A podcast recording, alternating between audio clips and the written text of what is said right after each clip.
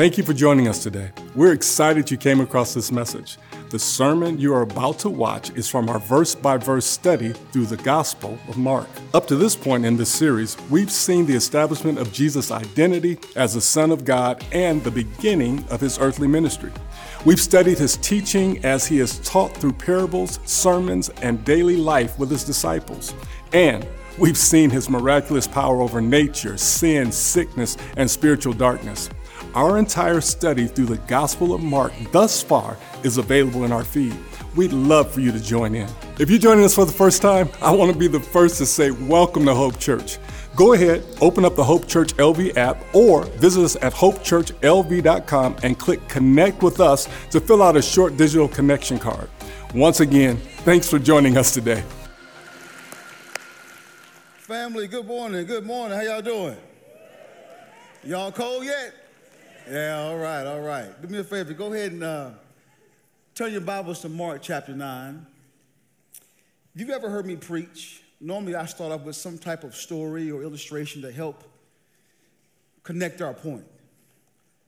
But sometimes there's just certain portions of Scripture that are too weighty for a human story.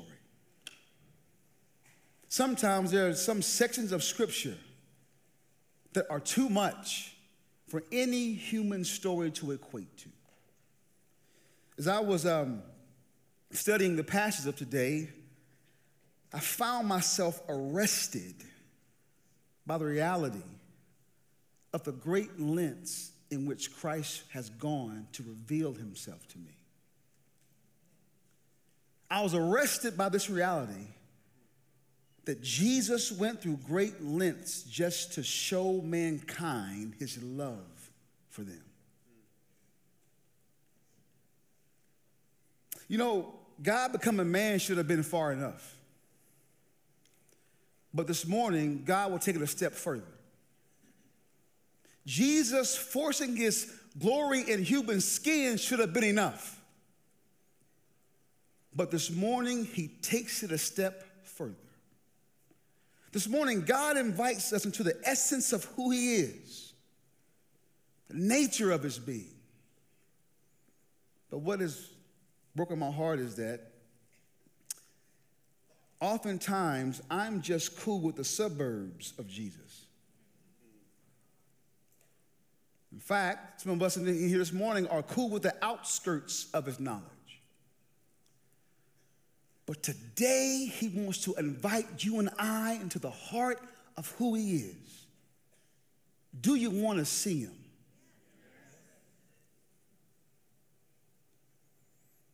What blows my mind about today is though what we shall see is otherworldly, supernatural, it only lasts for but a brief moment. But sometimes there are just certain moments in your life that are etched so deeply in your brain, they last you for a lifetime. Ever had that moment in your life that was just brief, but what you saw, what you experienced, it gripped your heart so much that you remember it year after year, month after month, day after day. There's just some things that can only happen for a moment but last you for a lifetime. And that's what should happen to us today a brief moment of seeing Christ for who he is shall lead us into an act of worship. A brief moment of seeing Christ and who he is shall give us hope in the hard days to come. Let me tell you something hard days are coming. But also a brief moment of seeing Christ for who he is to help us want to continue to live, walk, think, and talk just like him. You know, but what will happen today will change the disciples' lives and should change ours. In fact, the great Danish theologian Søren Kierkegaard will say it this way He says, Life must be lived forwards, but only understood backwards. Today, these disciples have to keep on living. But this moment in time, they shall revert back to to help them understand the days ahead. That makes sense to you? So, uh, before we get there, let me go ahead and set the scene for you. At the telling of Mark chapter 8, at the cusp of Mark chapter 8, um, Christ uh, asked Peter a very important question Peter, who do folks say that I am? Peter says, You are the Christ.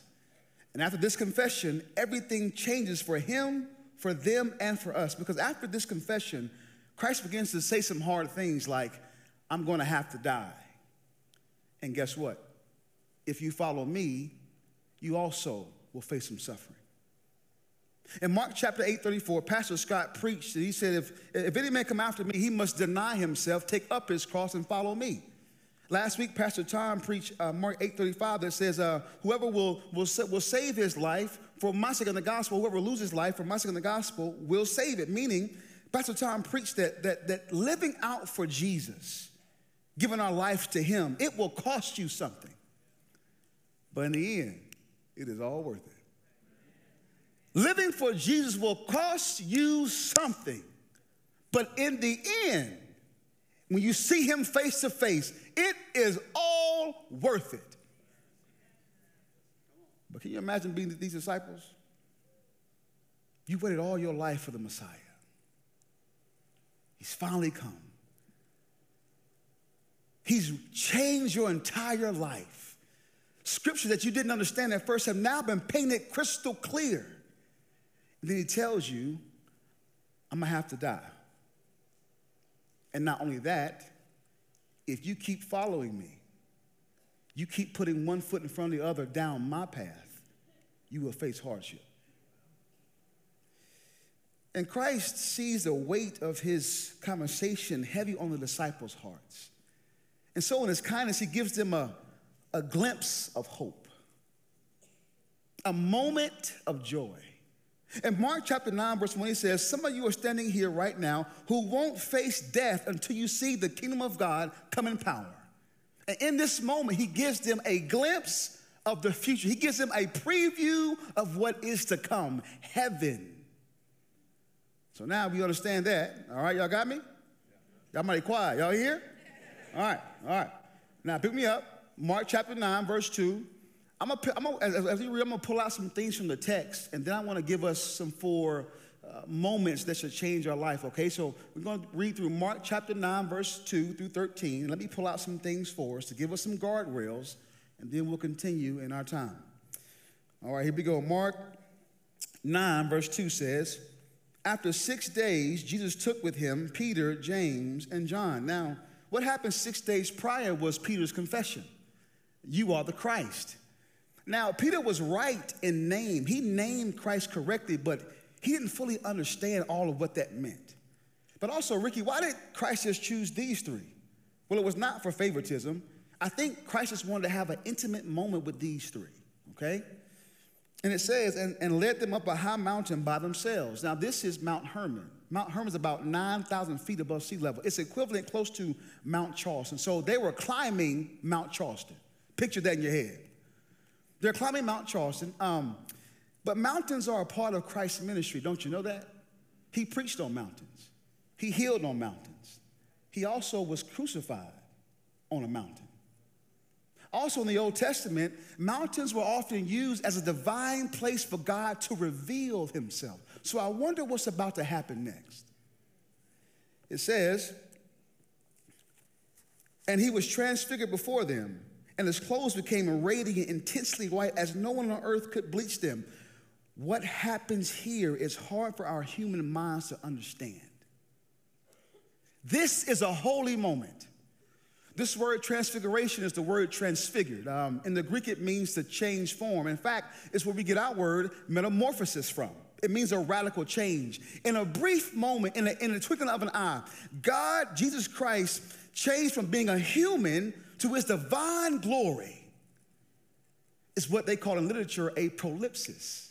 A prolepsis is when a narrative is stopped so that a future point can be shown earlier than it actually occurs. On this mountain, Christ stops time, takes off his skin to let them see who he was before he put on flesh and gives them a glimpse of what is to come. This is a holy moment. Christ tears down the veil from this world and the next world and allows them to see who he was before he put on flesh.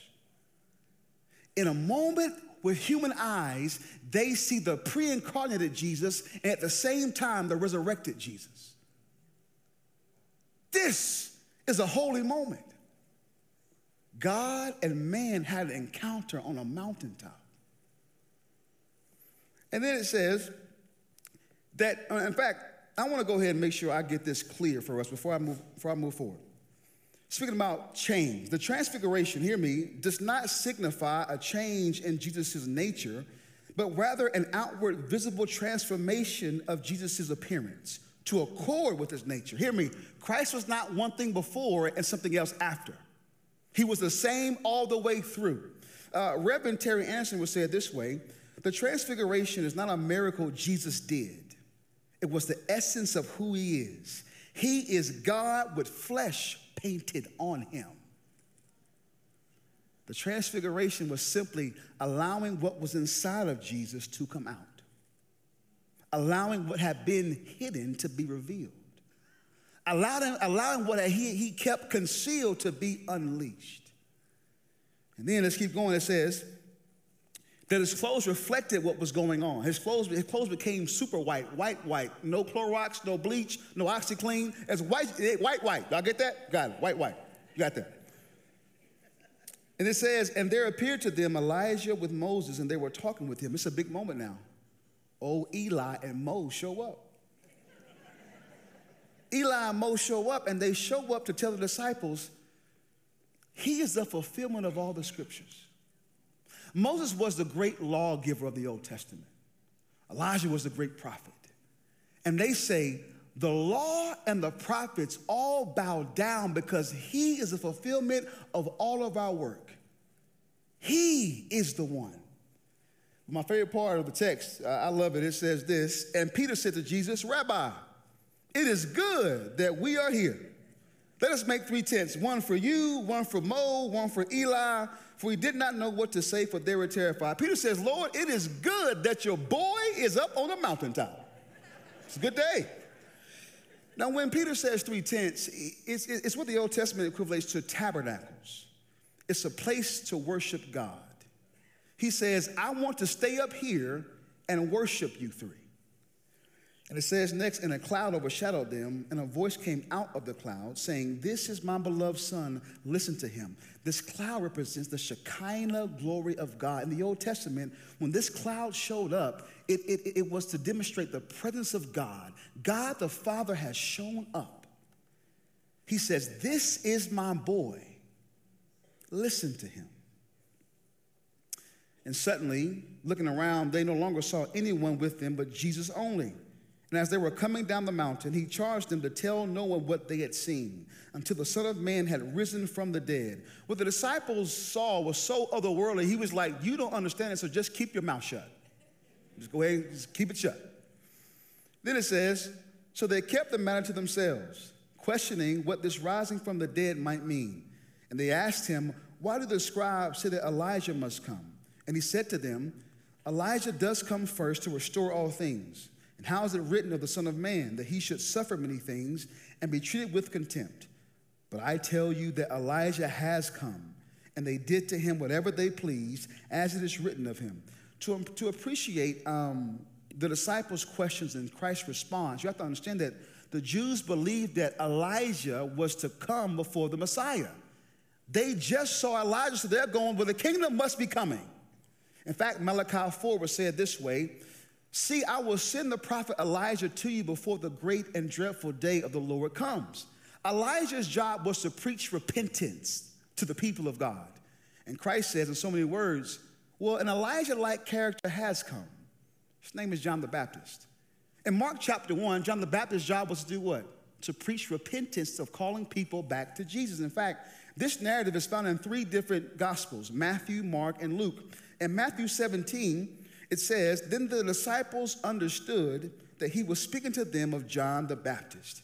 But Christ says, the same scriptures that predicted Elijah coming also predicted my death.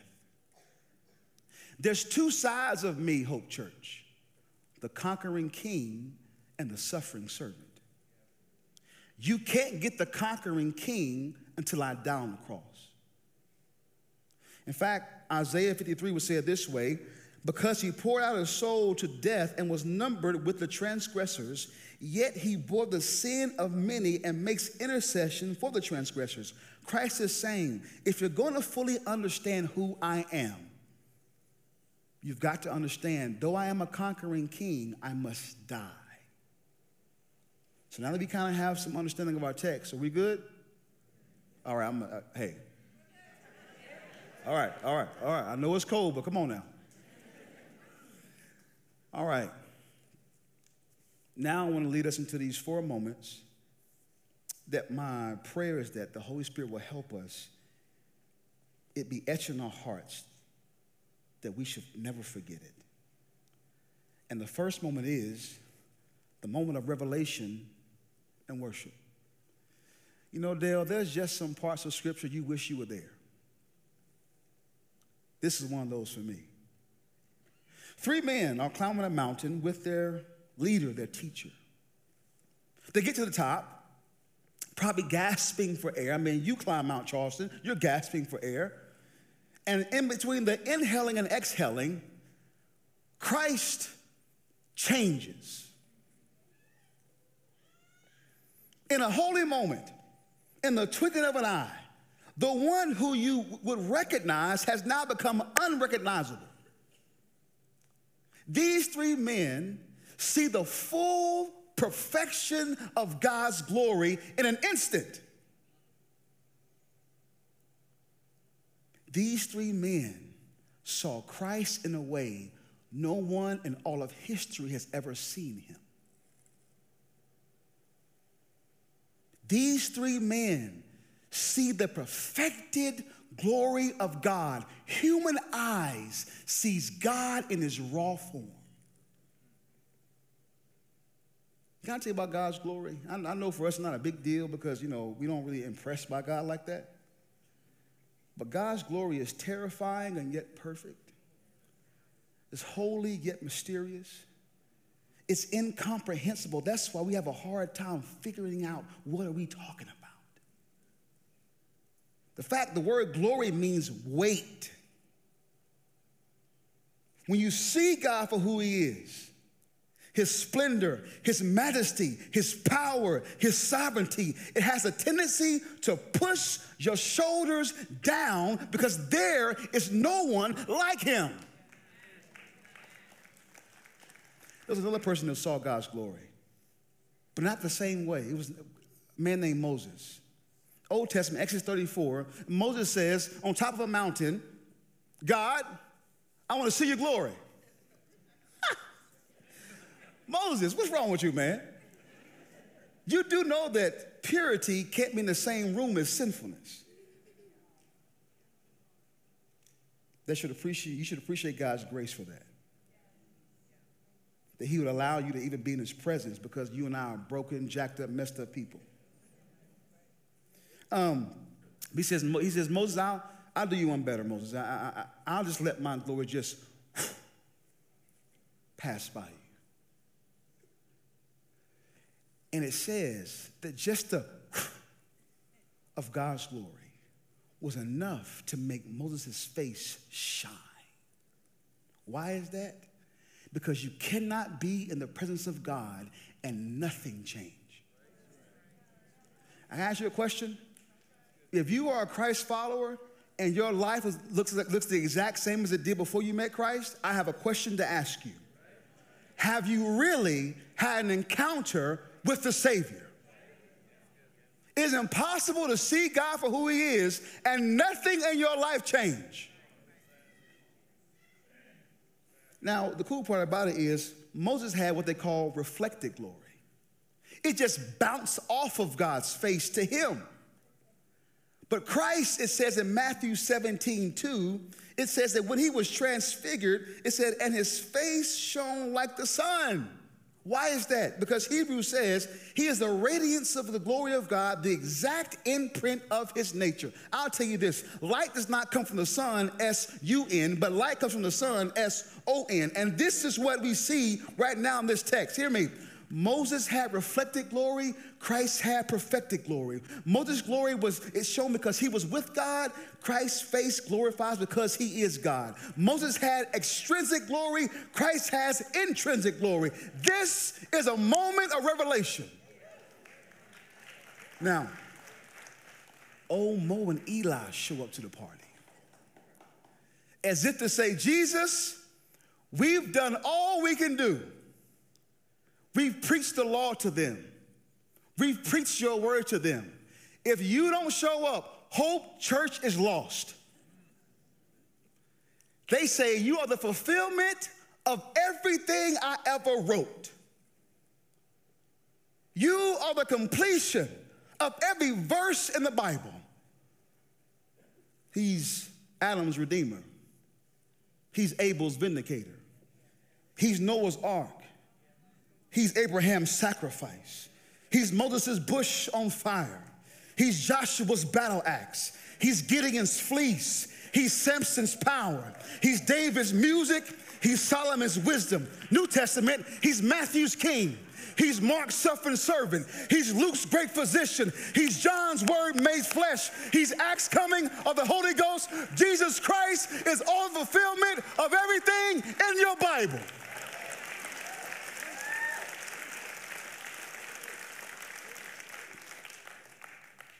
These men are standing with the saints of old in the presence of God under the weight of his glory.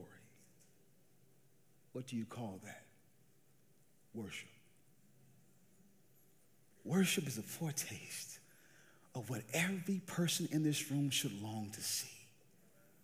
When you sing songs, it's a preview of what you will be doing for the rest of your days when your life here is over. In fact, C.S. Lewis would say it this way For glory means good rapport with God, acceptance by God, response, acknowledgement, and welcome into the heart of things.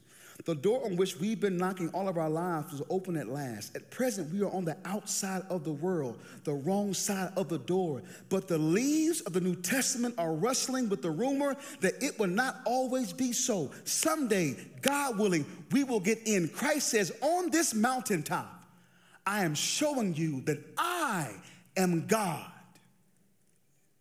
I told you that we have these moments that are etched in our mind that shall last us forever. Well, look at what John says in John chapter 1, speaking of this moment. He says, I wrote this whole book because I saw this. And the word became flesh and dwelt among us. And we have seen his glory, glory as of the only Son from the Father, full of grace and truth. All right, I got to keep going. The next moment is the moment of misunderstanding. Peter says, You know what, God?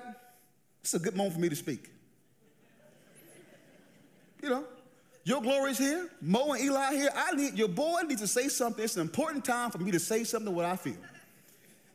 And, and, and, Peter says, It is good that I am here. So I'm like, Peter, you're in the presence of God, and the best you got is just good to be here? I mean, KFC is fickle looking good. I mean, that's the best you got. Is it just good to be here? But let's not uh, let's not castigate Peter too quickly. Peter is right. It is good to be here, but Peter's good intentions, he, he, he's missing out on some things. The first thing that he doesn't understand is Christ's position. Because he says, I want to make three tents, three tents, uh, three places of worship. What he's saying is, I want to, I want to worship you, Jesus, and Moses and Eli. Peter, there's only one God on this mountain. There's not three. Before you castigate Peter, we're just like him we tend to allow things to rise up to the level in which Christ should be by himself. God, I'm not saying not, I'm not saying that you're not important, Christ. I'm just saying you're one of many things important in my life. My money is important. My dreams are important. My family is important. So I'll just make multiple tabernacles. I'll worship you, Christ, and you, my money, and you, my family, and you, my goals. I'll just equate all of you the same. Before you castigate Peter, what other tabernacles in your life have you created? In fact, let me just show you that a piece of Christ's resume. Colossians 1. It says, He is the image of the invisible God, the firstborn of all creation. For by him all things were created in heaven and on earth, visible and invisible, whether thrones or dominions or rulers or authorities, all things were created through him and for him. When's the last time you had this on your resume? Can I tell you something? No one rivals Jesus. But he also misunderstands Christ's mission. He says, I just want to stay up here and worship you. Let's just stay on the mountain and disregard the work of what it means to be a Christ follower. The whole purpose of the transfiguration was to anticipate the resurrection. But you can't have the resurrection without the cross. I have to die, Peter. You need the cross, Peter. Without the cross, you have no hope, Hope Church. How many of us enjoy coming to this building in this moment of euphoria and say, just keep me here? That is not what it means to be a Jesus follower. You're called to live as he lived and do what he's called you to do. But why would Peter say some things like this? Well, he was terrified. You know what's funny is Peter didn't fully understand who Christ was, and so he said some foolish things. And before you castigate Peter, how many of us don't understand all the time what Christ is doing in our lives and don't fully understand who God is, and we tend to say some foolish things? Like, God, where are you? Do you even care? Do you even see me? And the transfiguration is proof that God sees you, that God cares for you. Because if he didn't, he would not have taken on human form. The reason he came to earth was all because he cared for you. What blows my mind is Peter is standing inches away from the glorified Jesus and he still misses the significance of the moment. You know what's funny about our Bible is? We have the revealed glory of God in word right before our faces, and we still miss who Jesus is. We are just like Peter. But the next moment is the moment of affirmation. I love this moment. It says God the Father shows up. And it's a moment of affirmation because he affirms God, he affirms Christ, and affirms the disciples. The whole point of the transfiguration, when Christ transfigures himself, what he's saying is, Hope Church, I'm turning my face towards the cross. I'm headed to die on your behalf. But we forget that though Christ is fully God, he's also fully man. And every son needs an affirmation from their parents. And his father shows up, his father shows up to say, Son, I see you. I'm proud of you and I love you. Hear me, I think everyone in this room should hear that from their parents. But I also know that that's not always the case. But if you are a Christ follower, you got a heavenly daddy that every day of your life, he says, I see you, I'm proud of you, and I love you. And he says, Disciples, this is my son, the Son of God. Listen to him. Now, this text is found in three different gospels Matthew, Mark, and Luke. They all end the same way. Listen to him, listen to him, listen to him. So, in all my Bible knowledge, I got one question Do we listen to God? It means to hear with the ear. We stand on the stage every week and we preach to you by the help of the Holy Spirit. Do you hear? Are you listening to what we are saying? Because it is from the Word of God. Can I ask you a question? In your prayer life, who does the most talking?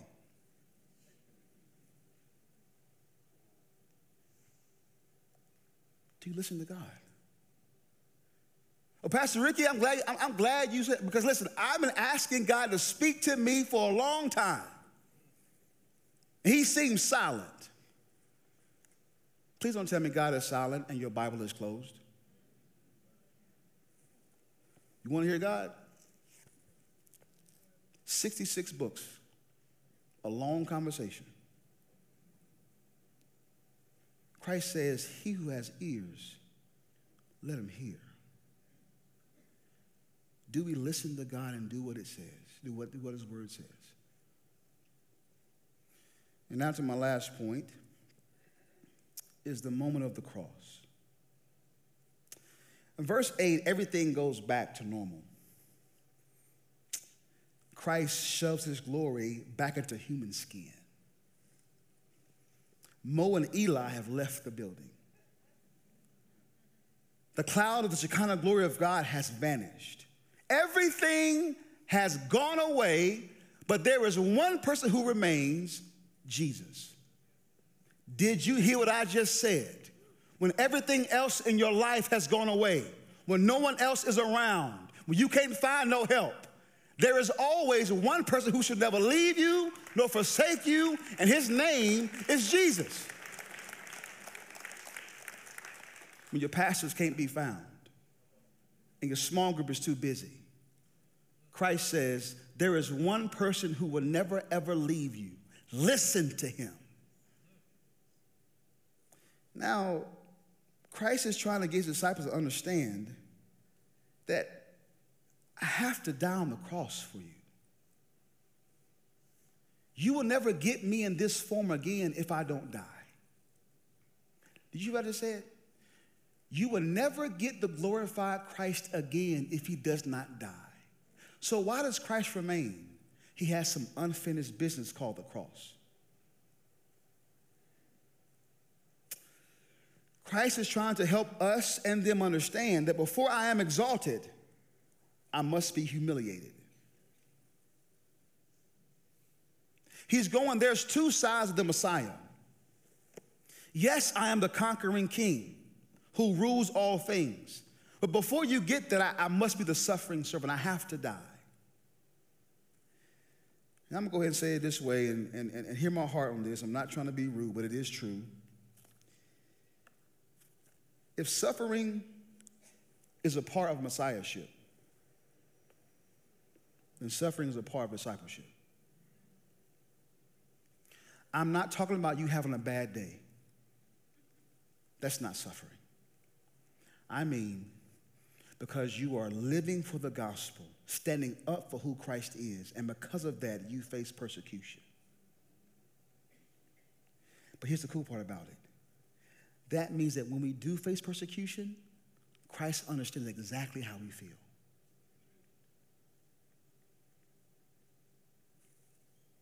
I Hope Church, I'm trying to preach to you that everything hinges on the cross of Christ Jesus. Everything hinges on his decision to walk down that mountain, up another mountain, to die on our behalf. Uh, they call it a, a landmark decision. That's when, but that's when a decision is made that changes the trajectory and the standard of things. In 1865, the 13th Amendment was passed abolishing slavery. That was considered a landmark decision. In 1870, the 15th Amendment passed, which is allow all people to vote. That was considered a landmark decision. In 1964, the Civil Rights Act passed, which prohibited discrimination. That was considered a landmark decision. Simply put, when these laws are broken here in the present, they reach back to a past decision to correct what was broken. Hear me, as a black man, I'm thankful for these landmark decisions. There's one decision that I'm the most thankful for. It happened over 2,000 years ago when my Savior decided to simply say, I am going to die for messed up, broken, jacked up people. And my decision back then has now changed their future for forever. Can I just give you some good news? We should be thankful for the cross. Because of Christ's death on the cross, broken people now have life. Sinful people now have been set free. All because Jesus Christ made a decision that simply said, I love you enough to leave glory, to come down to sinful earth just because you could not get to me.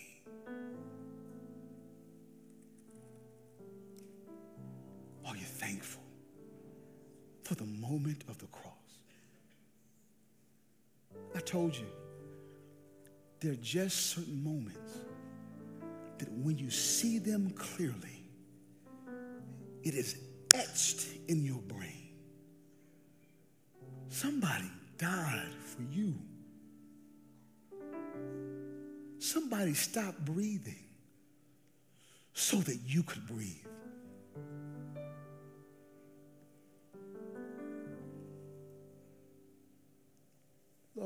Reason of the transfiguration is to anticipate Christ resurrecting from the grave. But you cannot get the resurrection unless you get his death.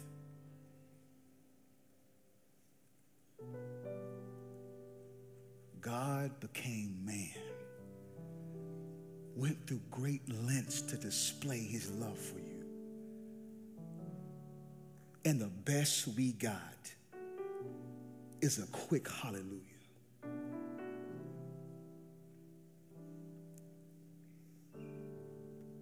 So,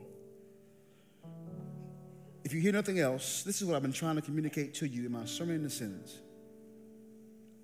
Seeing Jesus in his fullness, our only response is worship, hope, and transformation. For he is God. Ricky, what do I do with this transfiguration?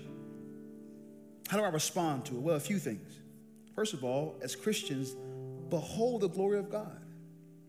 When's the last time you allowed the glory of God to arrest you in the moment? Think about Him, pray to Him, enjoy Him, behold who He is. Keep your mind fixed on Him. And the more you fix your mind on Jesus, the more your life will transform to look like Him. You do realize this that, some, that for some people, the only way they will experience Christ with, with flesh on is by shaking your hand. Next, listen to God. Obey what you're reading. I know, hear me, this is not easy, but I want you to pray that God will give you a heart to want to obey His word. It's the last time you prayed, Jesus, help me to see you for who you are, and then help me to have the appetite to want to actually follow you. It goes against your human flesh. You need the help of the Holy Spirit to listen to God and obey. Stop coming to services just to hear good sermons. A sermon can't save you. But the Word of God. It's life for you. And then for those of you who don't know Christ, what do you do with the transformation? you place your faith in Him. What other God do you know would have went through such lengths just to display His love for you? Jesus Christ became visible so that His mercy and grace will be available to you. And then for those of us who are Christians, I got a small bone to pick with us. Small bone. Christ died for our sins, and we come in here and we have to pull worship out of you. Christ died for you, your lies, your jealousy, for free. And we have to pull that out of you to say thank you? When somebody dies for you, the least you can do is say thank you.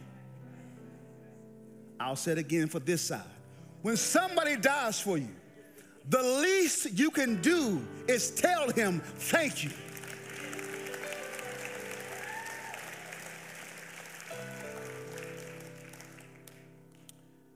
I'm sorry I yelled at y'all.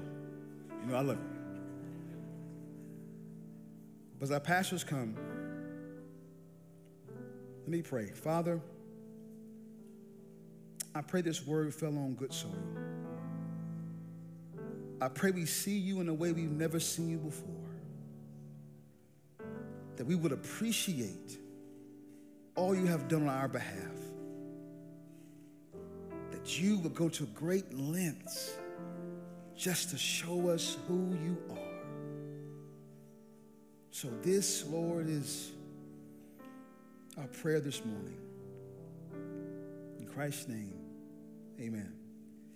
Listen, our pastors are up here. If you need to just say, Jesus, forgive me, Lord, for, for building up multiple tabernacles in my life, come repent. If you're saying, God, help me see you clearly, come to this altar and kneel and just have a conversation with your Savior.